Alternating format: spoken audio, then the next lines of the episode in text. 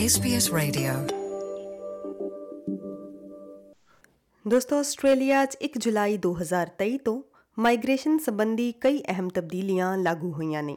Temporary skilled migration income threshold ਨੂੰ ਇੱਕ ਦਹਾਕੇ ਪਹਿਲਾਂ 53000 ਤੇ ਫ੍ਰੀਜ਼ ਕੀਤੇ ਜਾਣ ਤੋਂ ਬਾਅਦ ਕਦੇ ਨਹੀਂ ਵਧਾਇਆ ਗਿਆ ਸੀ ਤੇ ਹੁਣ ਤਕਰੀਬਨ 10 ਸਾਲਾਂ ਬਾਅਦ ਇਸ ਨੂੰ 70000 ਡਾਲਰ ਕਰ ਦਿੱਤਾ ਗਿਆ ਹੈ। ਇਸ ਵਾਅਦੇ ਨਾਲ ਵੱਖੋ-ਵੱਖ ਲੋਕਾਂ ਦੇ ਕਈ ਗੁੰਝਲਦਾਰ ਸਵਾਲ ਸਾਹਮਣੇ ਆਏ ਹਨ। ਤੇ ਇਸ ਵਾਅਦੇ ਲਈ ਹੁਨਰਮੰਦ ਖੇਤਰੀ ਵੀਜ਼ਾ ਉਪ ਸ਼੍ਰੇਣੀ 191 ਲਈ ਬਿਨੇਕਾਰਾਂ ਦੀ ਯੋਗਤਾ ਬਾਰੇ ਸਰਕਾਰ ਵੱਲੋਂ ਹਾਲ ਹੀ ਵਿੱਚ ਇੱਕ ਸਪਸ਼ਟੀਕਰਨ ਪ੍ਰਾਪਤ ਹੋਇਆ ਹੈ। ਪੇਸ਼ ਹੈ ਇਸ ਬਾਰੇ ਇੱਕ ਖਾਸ ਰਿਪੋਰਟ।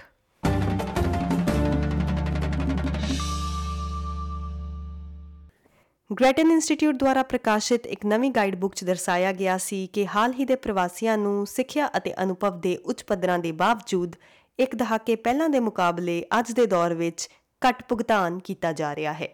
ਪਰ ਸਿੱਖਿਆ ਅਤੇ ਤਜਰਬੇ ਦੇ ਇਨ੍ਹਾਂ ਉੱਚ ਪੱਧਰਾਂ ਦੇ ਬਾਵਜੂਦ ਘੱਟੋ-ਘੱਟ ਤਨਖਾਹ ਜਾਂ ਅਸਥਾਈ ਹੁਨਰਮੰਦ ਆਮਦਨੀ ਥ੍ਰੈਸ਼ਹੋਲਡ ਲਗਭਗ ਇੱਕ ਦਹਾਕੇ ਵਿੱਚ ਨਹੀਂ ਵਧੀ ਸੀ। ਜਵਾਬ ਵਜੋਂ ਸਰਕਾਰ ਨੇ ਆਸਟ੍ਰੇਲੀਅਨ ਕਰਮਚਾਰੀਆਂ ਦੇ ਹੁਨਰ ਦੇ ਪੂਰਕ ਹੋਣ ਵਾਲੇ ਵਧੇਰੇ ਹੁਨਰਮੰਦ ਪ੍ਰਵਾਸੀਆਂ ਨੂੰ ਆਕਰਸ਼ਿਤ ਕਰਨ ਲਈ ਆਮਦਨੀ ਸੀਮਾ ਨੂੰ ਵੀ ਰੀਸੈਟ ਕੀਤਾ ਹੈ।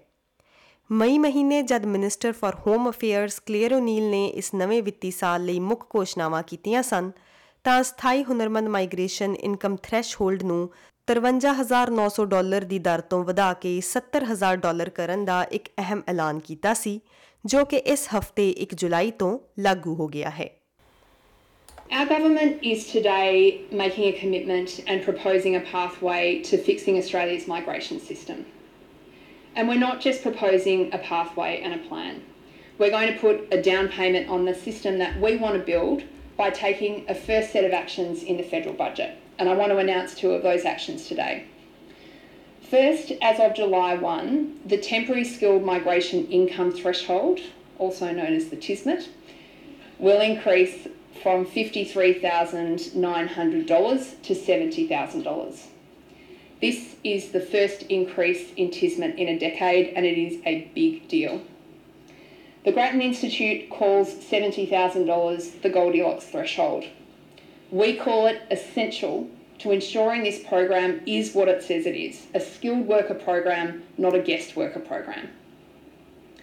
Second, I can announce that as of the end of 2023, the end of this year, all skilled temporary workers will have a pathway to permanent residency.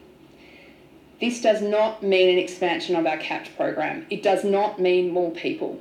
It simply means that a group of temporary workers who have been denied even the opportunity to apply for permanent residency will be able to do so.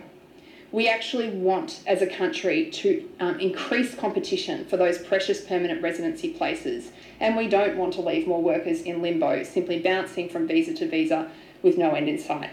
ਪਿਛਲੇ ਦਿਨੀ TSMIT ਬਦਲਾਅ ਸੰਬੰਧੀ ਹੁਨਰਮੰਦ ਖੇਤਰੀ visa ਧਾਰਕਾਂ ਉਪ ਸ਼੍ਰੇਣੀ 191 ਲਈ ਬਿਨੇਕਾਰਾਂ ਦੀ ਯੋਗਤਾ ਬਾਰੇ ਸਰਕਾਰ ਵੱਲੋਂ ਸਪਸ਼ਟੀਕਰਨ ਪ੍ਰਾਪਤ ਕੀਤਾ ਗਿਆ ਹੈ। ਗ੍ਰਹਿ ਮਾਮਲਿਆਂ ਦੇ ਵਿਭਾਗ ਨੇ ਪੁਸ਼ਟੀ ਕੀਤੀ ਹੈ ਕਿ ਹੁਨਰਮੰਦ ਖੇਤਰੀ ਵੀਜ਼ਾ ਲਈ ਕੋਈ ਘੱਟੋ-ਘੱਟ ਆਮਦਨ ਦੀ ਲੋੜ ਨਹੀਂ ਹੋਵੇਗੀ। ਪ੍ਰਾਇਮਰੀ ਬਿਨੇਕਾਰਾਂ ਨੂੰ ਆਪਣੇ ਯੋਗ ਵੀਜ਼ੇ ਦੇ 5 ਸਾਲਾਂ ਵਿੱਚੋਂ 3 ਆਮਦਨੀ ਸਾਲਾਂ ਲਈ ਆਸਟ੍ਰੇਲੀਆਈ ਟੈਕਸੇਸ਼ਨ ਦਫ਼ਤਰ ਦੁਆਰਾ ਜਾਰੀ ਕੀਤੇ ਮੁਲਾਂਕਣ ਦੇ ਨੋਟਿਸ ਪ੍ਰਦਾਨ ਕਰਨੇ ਪੈਣਗੇ। ਇਸ ਸੰਬੰਧੀ ਸਿਡਨੀ ਤੋਂ ਮਾਈਗ੍ਰੇਸ਼ਨ ਏਜੰਟ ਪ੍ਰਭਜੋਤ ਕੌਰ ਦਾ ਕਹਿਣਾ ਹੈ ਕਿ ਜਿਹੜੀ ਪਿੱਛੇ ਜੇ ਅਨਾਉਂਸਮੈਂਟ ਹੋਈ ਸੀ ਟਿਸਮਿਟ ਦੀ ਜਿਹੜੀ ਗੱਲ ਕੀਤੀ ਸੀ EMPLOYER ਸਪਾਂਸਰ ਵੀਜ਼ਾਸ ਦੇ ਵਿੱਚ ਕਿ ਵੀ ਘੱਟੋ ਘੱਟ 70000 ਤੁਹਾਡੀ ਸੈਲਰੀ ਜਿਹੜਾ EMPLOYER ਨੇ ਤੁਹਾਨੂੰ ਆਫਰ ਕਰਨੀ ਕਰਨੀ ਹੈ ਬਹੁਤ ਸਾਰੇ ਯੂ نو ਜਿਹੜੇ ਕਲਾਇੰਟਸ ਜਾਂ ਜਿਹੜੇ ਸਟੂਡੈਂਟਸ ਜਾਂ ਜਿਹੜੇ ਯੂ نو 485 ਵੀਜ਼ਾ ਹੋਲਡਰਸ ਜਿਹੜੇ ਸੋਚ ਰਹੇ ਸੀ ਕਿ ਆਪਾਂ 191 ਪਾਣਾ ਹੈ ਸੋ 191 ਵੀਜ਼ਾ ਉਹੀ ਪਾ ਸਕਦੇ ਨੇ ਜੋ 491 ਹੋਲਡ ਕਰਦੇ ਹੋ ਜਾਂ 491 494 ਹੋਲਡ ਕਰਦੇ ਹੋ ਹੁਣ ਇਹ ਕੁਐਸਚਨ ਸੀ ਸਭ ਦੇ ਦਿਲ ਦੇ ਵਿੱਚ ਦਿਮਾਗ ਦੇ ਵਿੱਚ ਕਿ ਬਈ 191 ਦੇ ਵਿੱਚ ਵੀ ਇਹੋ ਜੀ ਕੋਈ ਰਿਕੁਆਇਰਮੈਂਟ ਤੇ ਨਹੀਂ ਹੈਗੀ ਸੋ ਉਹ ਕਲੈਰੀਫਿਕੇਸ਼ਨ ਡਿਪਾਰਟਮੈਂਟ ਨੇ ਦਿੱਤੀ ਹੈ ਤੁਹਾਨੂੰ ਕੋਈ ਮਿਨੀਮਮ ਰਿਕੁਆਇਰਮੈਂਟ ਯੂ نو ਜਿਹੜੀ ਇਨਕਮ ਦੀ ਹੈਗੀ ਉਹ ਮੀਟ ਨਹੀਂ ਕਰਨੀ